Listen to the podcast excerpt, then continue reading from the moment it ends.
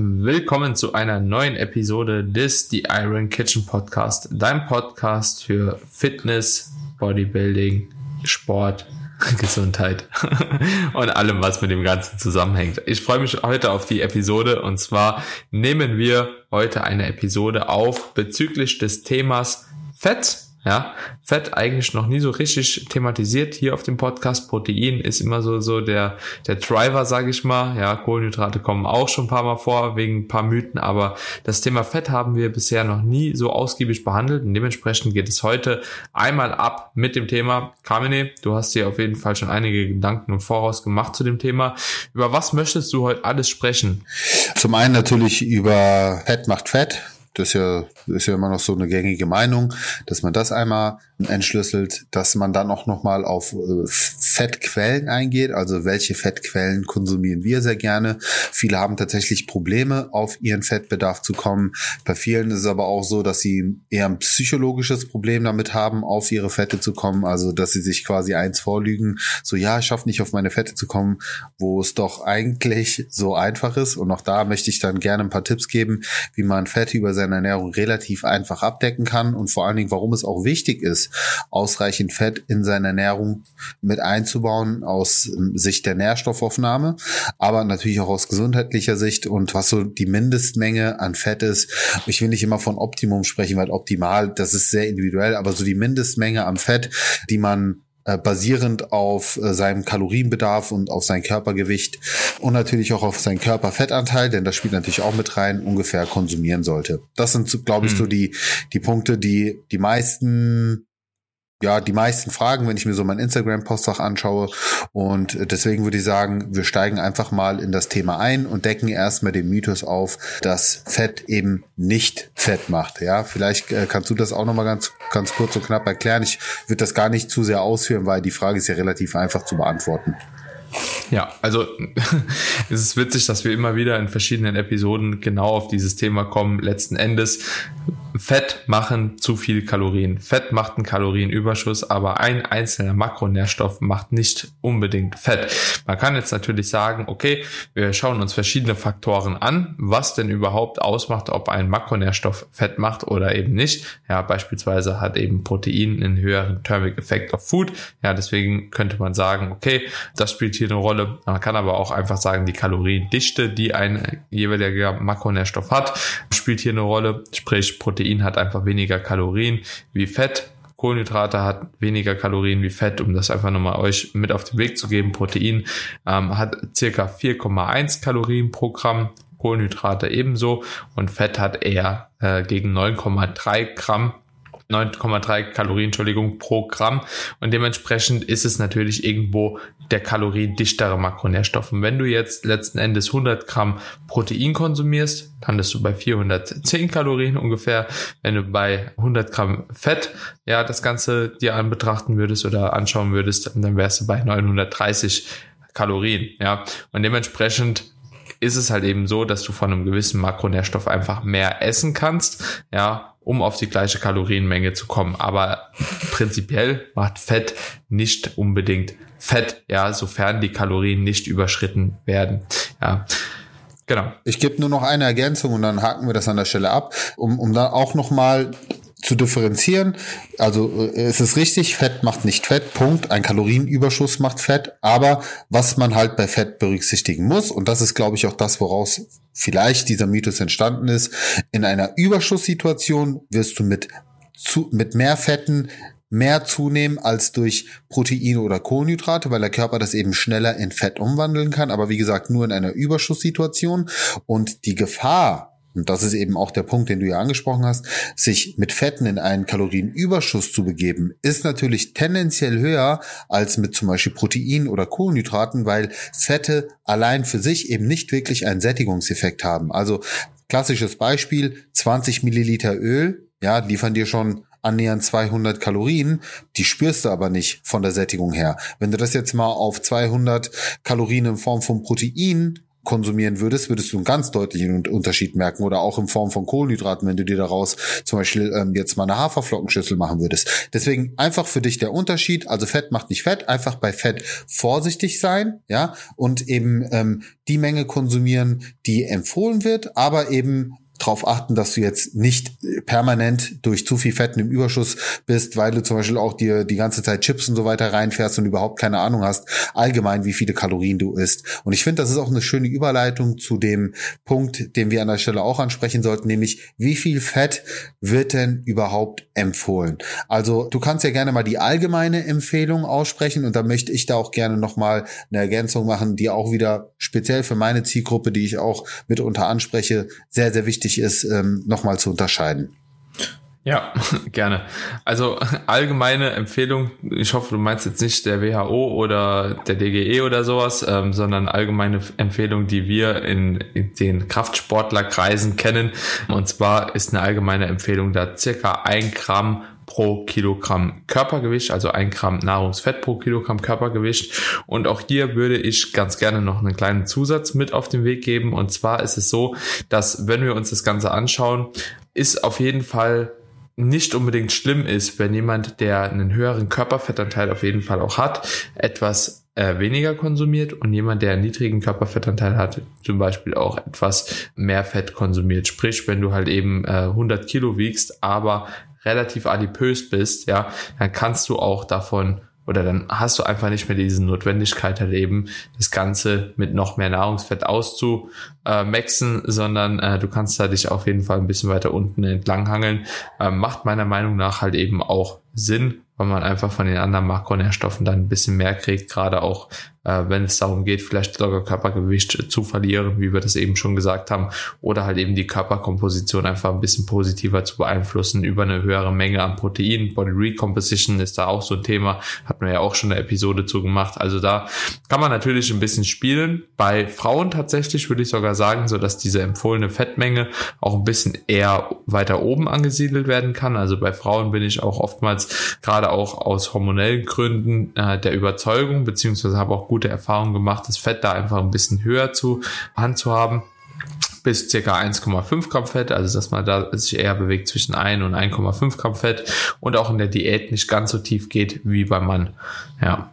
Ja, also das wären äh, so gute Punkte. grundlegende Empfehlung. Für, für, äh, genau, also die 1 Gramm pro Kilogramm Körpergewicht einfach als eine Art Referenz sehen und wenn man leicht drunter oder leicht drüber liegt, ist das völlig in Ordnung. Du hast auch einen schönen Unterschied gemacht, dass Männer und Frauen da auch nochmal ein bisschen differenziert zu betrachten sind, weil Frauen da tatsächlich etwas empfindlicher reagieren. Also ich habe ehrlich gesagt noch keine Frau äh, von Grund auf auf 1,5 Gramm hochgesetzt. Die meisten haben mit 1 Gramm schon sehr, sehr gut gearbeitet. Äh, bis ich gehe halt meist bis 1,2 Max hoch, wobei es würde nichts dagegen sprechen, noch bis bis 1,5 hochzugehen, ne, unter der Voraussetzung, dass man eben in einem Defizit ist oder auf Erhalt ist. Nochmal, Überschuss wäre, wenn überhaupt, dann erst äh, das Thema, wo es eventuell kritisch werden könnte. So, wenn das bei euch nicht der Fall ist, dann könnt ihr auch auf 1,5 oder meinetwegen auf 2 hoch, wenn ihr irgendwie euch ketogen ernähren wollt. Aber lassen wir mal außen vor. Was ich aber auch nochmal wichtig finde zu erwähnen, ich sagte zu äh, meiner Zielgruppe, ich hatte schon mal in der vorigen Episode, wo wir über Insulin gesprochen haben, gesagt, dass ich auch einige Menschen bei mir habe, die adipös sind, teilweise schwer adipös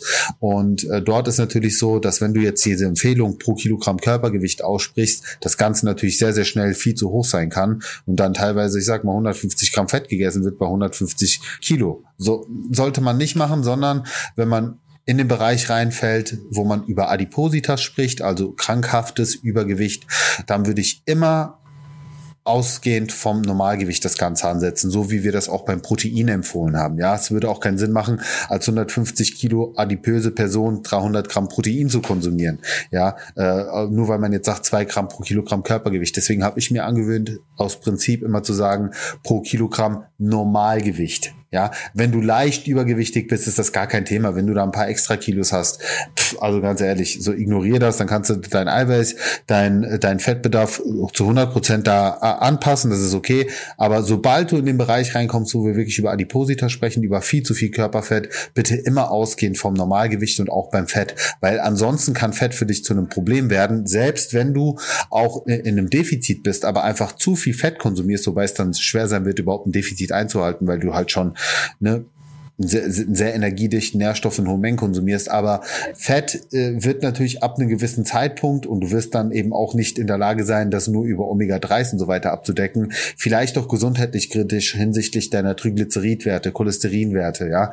Deswegen finde ich das auch nochmal wichtig, da zu unterscheiden, denn nicht nur die absolute Fettmenge ist wichtig und dann kommen wir eben zum nächsten Punkt, Daniel, heute perfekte Überleitung, sondern auch zu der Art Fetten, die man konsumiert. Das, deswegen wird ja, werde ich auch ganz oft gefragt, du Kamini, was für Fettquellen empfiehlst du überhaupt? Und ja, das ist wichtig zu berücksichtigen, weil ohne jetzt zu tief einzusteigen, was sind gesättigte Fettsäuren, was sind mehrfach ungesättigte, einfach ungesättigte Fettsäuren. Wichtig ist einfach, grob kann man unterscheiden zwischen Gesundheit, also zwischen Fetten, die man priorisieren sollte in seiner Ernährung und Fette, die man in seiner Ernährung nicht unbedingt priorisieren sollte, was nicht heißt, sie zu meiden, sondern einfach aufgrund unserer Alltagsernährung, wie wir heute eben aufgestellt sind, sowieso schon mehr als genug davon konsumieren, nämlich speziell die gesättigten Fettsäuren. Und deswegen eben mehr den Fokus hin auf die einfach und mehrfach ungesättigten Fettsäuren zu legen, sodass wir am Ende des Tages ein günstiges Omega-3 zu Omega-6-Verhältnis haben, weil das ist nämlich die, äh, also ich sag mal so die Ursache für, für viele Erkrankungen, wenn da einfach eine große Diskrepanz ist und man sagt, das Verhältnis sollte eigentlich sein 2 zu 1, ja, oder 5 zu 1, so in dem Bereich. Das Verhältnis heutzutage liegt aber eher so bei 20 zu 1 oder drüber. Und das ist eben das Problem, weil die einen Fettsäuren wirken eher entzündlich und die anderen Fettsäuren wirken eher antientzündlich. Und ich glaube, jeder kann sich ausmalen, wenn man eben zu viele entzündliche Fettsäuren konsumiert und zu wenig antientzündliche Fettsäuren, dann kann es eben auf kurz oder lang zu gesundheitlichen Problemen Problem führen. Und deswegen konzentriere ich mich eher darauf, mehr von den guten, in Anführungszeichen, Fetten zu konsumieren und weniger von den, ich nenne sie nicht ungesunden, aber von den eher ungünstigeren Fetten zu konsumieren, die eben vor allen Dingen auch in tierischen Lebensmitteln enthalten sind. Deswegen empfehle ich ganz gerne auch gerade bei tierischen Lebensmitteln eher die mageren Quellen zu konsumieren, sei es Käse, sei es Wurstwaren, sei es, sei es Fleischwaren, weil das sind Fette, die wir sowieso genug konsumieren, also die gesättigten und da eher auch, ich sage jetzt mal auf die Light-Version auszuweichen, ja, das ist jetzt auch nochmal ein Thema für sich, aber ich sag mal gerade bei Fleisch, Wurst und Käse macht man mit Light-Produkten, mit fettreduzierten Produkten weniger falsch als in vielen anderen Lebensmittelkategorien, ähm, auch wenn man da trotzdem trotzdem immer noch mal ein Auge drauf haben sollte, aber eben möglichst wenige tierische Fette zu konsumieren und lieber dann eben das Ganze abzudeckeln über, ich sag mal, pflanzliche Fette oder eben auch über hochwertige Fette in Form von Fisch, Omega-3, Fettsäuren, die in Lachs drin sind, in Makrele und so weiter und so fort. Ja, auf jeden Fall. ja. Super zusammen. Ja, ja, ah, ja super es, ist, es, ist, es, ist, es ist halt echt äh, super komplex, aber äh, mir ist einfach wichtig, da den Leuten auch zu erklären, dass es halt schon einen Unterschied macht, was für Fette du konsumierst. Und es gibt auch ungesunde Fette. Und das sind diese ganzen gehärteten und industriellen Fette, die man in Chips findet, im Frittierten, im Burger, in Pommes, äh, wenn man irgendwo auswärts ist, da bekommst du halt kein, da wird nichts in Olivenöl frittiert, so, ne? Das ist dann das räudigste Palm, Palmfett oder äh, hier, wie das ganze Zeug heißt. Da, da lasst eure, das sind industrielle Fette, die haben absolut null, 0,0 Mehrwert für eure Gesundheit, sondern wirklich nur negative Aspekte. Und das kann man nicht anders sagen. Das sind chemische Öle letzten Endes, die eurem Körper nichts Gutes tun. Und die toll, die sollte man auf jeden Fall versuchen, tunlichst zu meiden. Ja, es geht halt nicht, weil irgendwo steckt es immer mit drin, aber umso bewusster man mit dem Thema umgeht, desto besser. Und für Rheumatiker ist das ja noch wichtiger. Also wenn du sowieso schon jemand bist, der unter chronisch entzündlichen Erkrankungen leidet, ja, dann, dann solltest du auf jeden Fall gucken, dass du äh, wirklich solche Fette meidest oder auch tatsächlich eher hin zu einer pflanzlichen Ernährung tendierst. Da habe ich sehr, sehr gute Erfahrungswerte mit Leute, die unter Morbus Crohn leiden oder unter anderen rheumatischen Erkrankungen, ja, äh, Rheumatoide Arthritis und so weiter. Da macht es tatsächlich Sinn, auch wirklich den Fokus auf eine eher antientzündliche, zum Beispiel auch eine mediterrane Ernährung zu legen.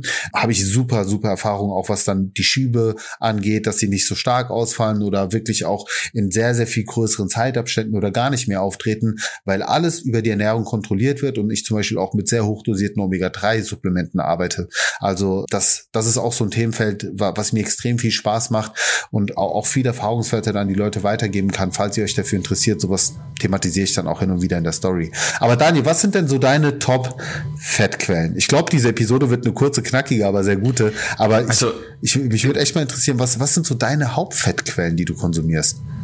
Ja, also meine Hauptfettquellen sind tatsächlich Omega-3 ja, als Supplementation. Das stellt die absolute Basis dar für alles weitere mhm. und wird auch auf jeden Fall jeden Tag konsumiert. Mhm. Und auch in einer Diät. Ich kenne viele Leute, das wollte ich jetzt einfach auch nochmal anmerken, gerade zu Omega-3, die in der Diät dazu tendieren, wenn sie Omega-3 getrackt haben. Übrigens, Omega-3 trackt man eben auch, weil es sind halt eben letzten Endes Fette. Also auch die Fette, die ihr über Supplemente konsumiert, ja, oder die Makronährstoffe sind normale Makronährstoffe und die haben genauso Kalorien, ja, wie in Öl oder alles andere auch. Also merkt euch das einfach mal. Das wird dazu gerechnet, ja.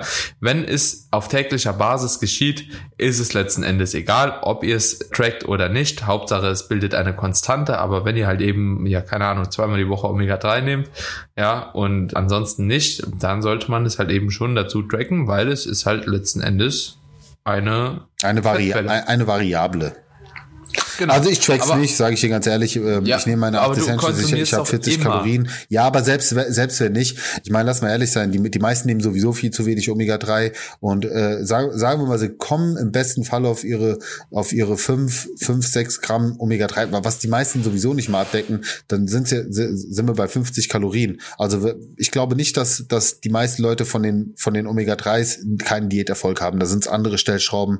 Da ist mal vielleicht irgendwie der, der Snack, den sie gegessen gegessen haben, den sie vergessen haben oder hier und da, wo man sich mal was reinfährt. Da bin ich tatsächlich nicht so ein krasser Hardliner. De de definitiv, da soll es aber auch gar nicht drum gehen. Aber ich sag einfach so, wenn man halt eben diese, diese, keine Ahnung, drei Gramm EPA und DHA kon kombiniert, konsumiert, ja, also was so die Empfehlung ist, also zwischen zwei bis drei Gramm, einfach nur an der Stelle auch kurz mit auf den Weg gegeben.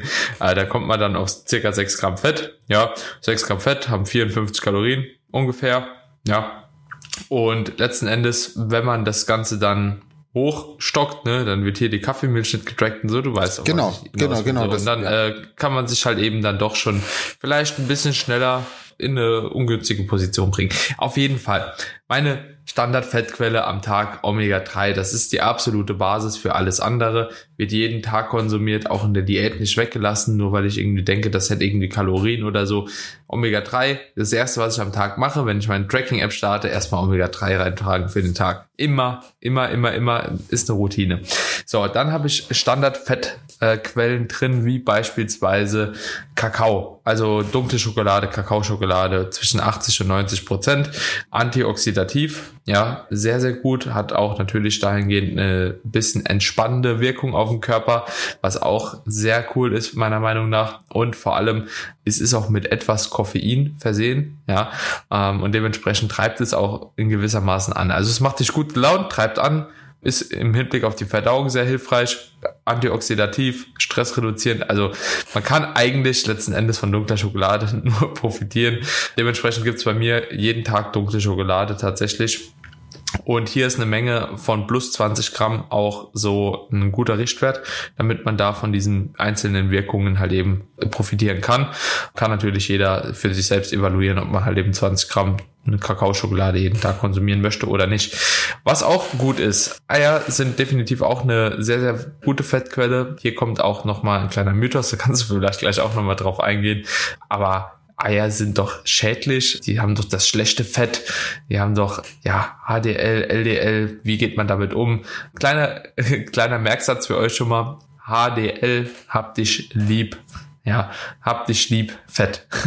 ja, und dementsprechend, ihr müsst immer gucken bei Fettquellen, ob es jetzt halt eben sehr LDL oder HDL belastet ist, um da halt eben wirklich dann evaluieren zu können, ist ein Lebensmittel eher tendenziell ein bisschen schlechter oder eben nicht. Ganz kurz, weil das dazu passt, auch bitte, wenn ihr Blut abnehmen lasst, bitte nicht immer nur den Gesamtcholester das Gesamtcholesterin messen lassen, weil ich will nicht sagen, dass es null aussagekräftig ist. Also wenn man schon einen sehr hohen Gesamtcholesterinwert hat, dann ist die Wahrscheinlichkeit, dass man zu viel LDL-Cholesterin hat, also das lasst das lieber Cholesterin, das schlechte, zu hoch ist im Vergleich zum HDL. Aber wenn es grenzwertig ist, würde ich, also ich würde sowieso immer und also HDL und LDL messen lassen. Aber wenn es grenzwertig ist, dann sowieso, weil da oft sagt dann der Arzt, oh ja, ihr Cholesterin ist aber hoch oder ist ist zu hoch.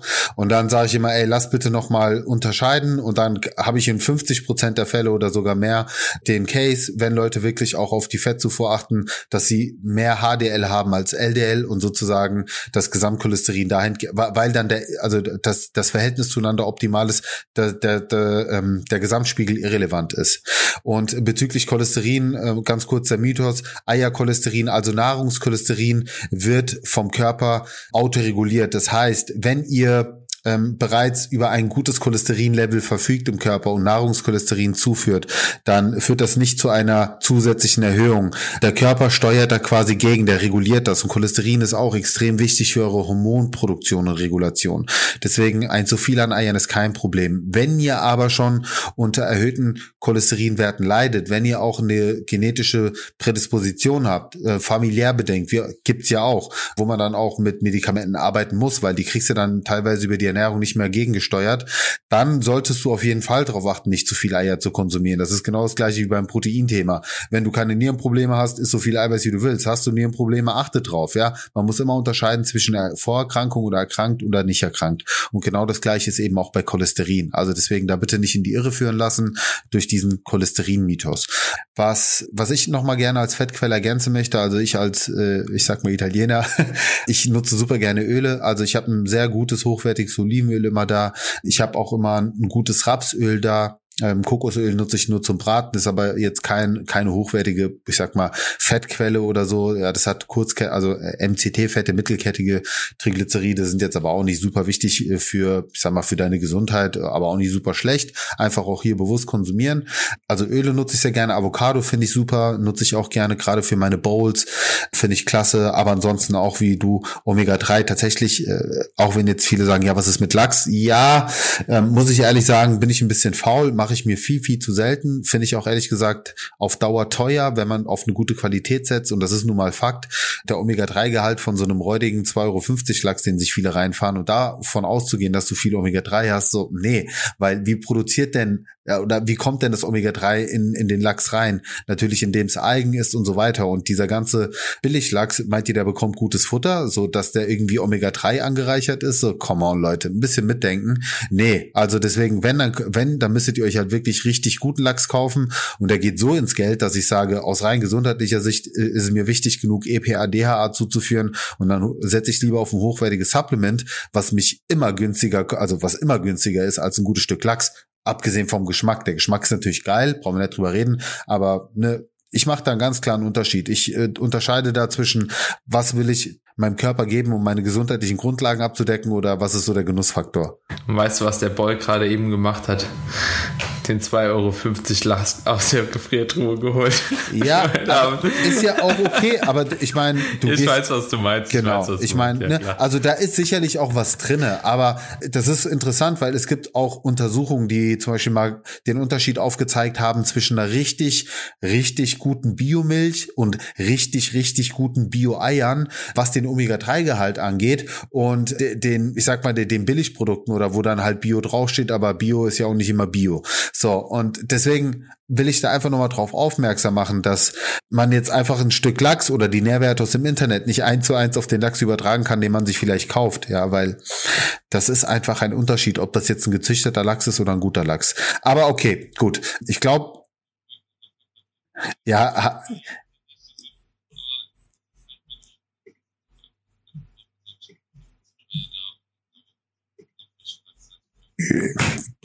Du, das kostet auch. Das, eben, eben, das geht ins Geld.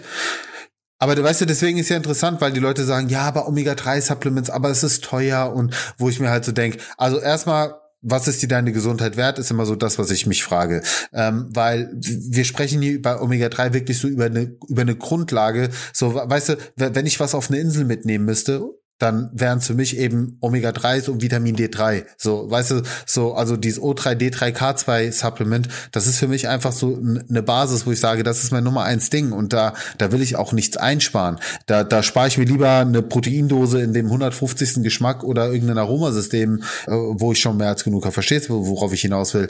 Deswegen, Gesundheit ist mir alles Geld wert und wenn wir über so eine Sachen sprechen, sage ich auch, dann setz doch auf ein gutes Omega-3 Präparat, weil so viel Lachs isst du nicht und vor allen Dingen Dingen, du müsstest halt auch wirklich regelmäßig viel von dem Lachs oder von fetten Fisch essen, um überhaupt signifikante Mengen aufzunehmen. Und deswegen lass uns doch ehrlich sein, wie deckst du das am leichtesten ab? Und es macht ja auch kalorisch Sinn, weil ganz ehrlich, so ein 125 Gramm Stück Lachs, ich meine, das hat auch schon seine 250 Kalorien und mehr äh, und, und auch nicht wenig Fette so. Also ne, das sind alles Dinge, die, wo du dann halt anfängst hin und her zu rechnen und speziell in der Diät natürlich. Bin ich voll, bin ich voll bei dir. Ich esse auch aktuell in der Diät halt nur Wildlachs. Ja. ja also so mit relativ wenig und wenn man da halt eben mit dem Wildlachs drauf abzielt, irgendwie seine Omega-3s reinzukommen, kann man. Ja, viel Spaß. Also, ja, äh, also auch an einem Tag, an dem ich halt beispielsweise viel Lachs esse, ja, oder wenn ich sogar Sushi essen gehe in einer nicht allzu kleinen Portion, dann gibt es trotzdem Omega-3s. weißt du, wie ich meine? So, ja, das ist die Basis halt so. Einfach, äh, weil es ist ja auch nicht so eine Menge, als ob du dann irgendwie in ein Stadion kommen würdest, wo halt eben äh, das Ganze zu viel werden würde und halt eben diese entzündungsreduzierenden Prozesse sich zu stark ausweiten. Also es ist immer noch kein, keine Ahnung, kein Diclofenac oder kein Voltaren-Tablette oder kein Ibuprofen, ja, wo man jetzt sagen kann, okay, das ist krass antientzündlich, sondern es ist halt immer noch Nahrung. Man kann damit unterstützen. Ey, aber, aber es hat keine Neben, äh, in dem Sinne hat es aber keine, ne? Voll. keine Nebenwirkung. Das muss man ja auch Voll. mal sehen. Und, und auf Dauer gesehen muss man das ja auch ähm, dann nochmal differenziert betrachten. Ja, aber jetzt mal nochmal zu meinen Fettquellen, mein mhm. Lieber. Ansonsten möchte ich auch hier einfach nochmal darauf hinweisen, dass auch ich Fettquellen habe, die aus tierischen Fetten kommen. Teilweise, ich esse relativ viel Rindertatar über die Woche. Ich habe Käse viel drin, ja. Ich habe Nüsse drin. Und tatsächlich habe ich hier und da auch mal ein Eis drin. Ja, also einfach auch über, keine Ahnung, Schokolade, Eis und so kommt natürlich auch in gewissermaßen was rein. Aber auch hier, ich versuche das Ganze wirklich ausgewogen zu halten, auch bei den Fetten, da mich eher so an diesen 80-20 zu, zu halten. Bedeutet eigentlich bei Kohlenhydraten und bei Proteinen, dieses your macros Ding ziehe ich da gar nicht so hart durch, weil für mich gibt es kaum schlechte Proteinquellen. Ähm, ja. In Kombination, den, wenn man den ganzen Alltag einfach betrachtet, betrachtet, gibt es kaum schlechte Proteinquellen. Wenn man Kohlenhydrate betrachtet, was wäre eine schlechte Kohlenhydrate, Kohlenhydratquelle, irgendwo was mit Fructose. Es ist halt eben relativ wenig irgendwelche Süßigkeiten oder so, sondern primär auch tatsächlich halt eben Obst, wo das halt eben reinkommen würde, würde ich aber nie drauf verzichten, weil das Obst einfach wichtiger ist. Und dementsprechend das Effiziency Macros von 80-20 oder 70-30 bezieht sich für mich eigentlich primär auf die Fette und dass ich mir da halt eben eine gewisse Flexibilität erlaube, indem ich halt beispielsweise mal eine Pizza Pizza esse oder halt eben viel mit Käse arbeite oder halt eben mal ein Eis esse oder irgendwas, was sich darauf bezieht. Aber da achte ich auch wirklich drauf trotzdem, dass halt eben 70 Prozent meines Tages in Form von gesunden Fetten sind und worauf ich auch wirklich komplett verzichte, äh, soweit es denn geht, sind irgendwo Transfette in Übermengen. Ja. Ja, also ich gehe genau. nicht beim Bäcker oder so, hol mir da ein Kaffeestückchen, Blätterteigtasche oder sowas. Das gibt's bei mir nicht mehr. Oder halt eben auch nicht im Mac ist und ich esse auch zu meinem Döner keine Pommes oder so. Ja, also es gibt einfach so Dinge, die habe ich aus meinem äh, Alltag gestrichen. Dazu gehören beispielsweise Pommes. Also ich weiß nicht, wann ich das letzte Mal Pommes gegessen habe. So einfach äh, aus der Fritteuse. Weil das sind so Dinge, wo ich einfach sage, okay, die geben mir halt eben so wenig Benefit, dass man es auch einfach vermeiden kann. Ne? Ist so ein kleiner Tipp am Rande, geile Ofenwedges oder so, haut euch das in Airfryer, kauft euch einen Airfryer, macht euch Bratkartoffeln irgendwie. Äh, es gibt so viele Möglichkeiten, Backofenkartoffeln, dementsprechend lasst es einfach bleiben und lässt keine Pommes, Alter. ja, aber Gut. kann jeder machen, wie er will. In äh, kleinen Mengen wird es auch euch nicht groß schaden. Aber wie gesagt, geht mit Transfetten ein bisschen bewusster um, weil die tatsächlich einfach krebserregend sind und schädlich für euren Körper. Ne? Muss man einfach sagen. Und dementsprechend, wir möchten euch hier Tipps mit an die Hand geben, wie ihr euch gesund ernähren könnt.